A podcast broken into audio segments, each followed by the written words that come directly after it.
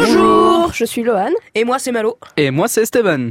Nous sommes en troisième au collège Bucaille-Charcois, Cherbourg. Et dites-moi, qu'est-ce que vous faites dans la mini-entreprise Nous sommes 14 élèves de 3e qui créent, fabriquent et vendent un produit ou un service. Tout dépend de ce qu'on veut faire. Le but, c'est d'avoir une première approche du monde de l'entreprise, car notre mini-entreprise, tout est organisé comme une véritable société. On a des PDG, des comptables, dont je fais partie, un service de communication marketing, des webmasters, un secrétaire, des designers et des techniciens dont fait partie Lohan. Comment que vous vous êtes répartis ces postes On a tous postulé pour au moins deux postes en présentant des CV et des lettres de motivation. Et on a passé des entretiens d'embauche avec des DRH du Crédit Agricole. C'était pas facile. Et vous y fabriquez quoi On a choisi de fabriquer des porte-clés en bois à partir de là. On a créé une gamme de produits, des porte-clés bruts, décorés ou personnalisés, présentés sur le site créé par nos webmasters. Nous sommes présents aussi sur les réseaux sociaux avec une page Facebook et un compte Instagram. Comment vous les fabriquez Tout le monde a amené des rondins de bois, des anneaux, du raffia, des pochettes, mais aussi du vernis.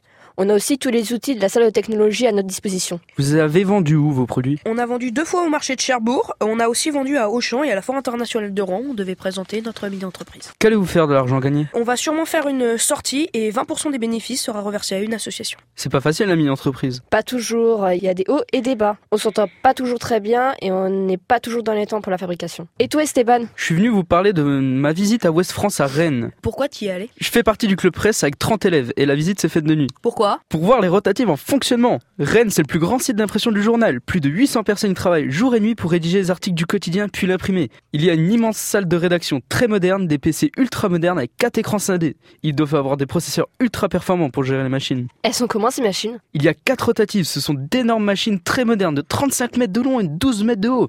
Chacune imprime jusqu'à 23 journaux par seconde à une vitesse de 80 km heure. Et je vous ne parle pas du stock de papier, ils ont des rouleaux d'une tonne gérés automatiquement par des robots.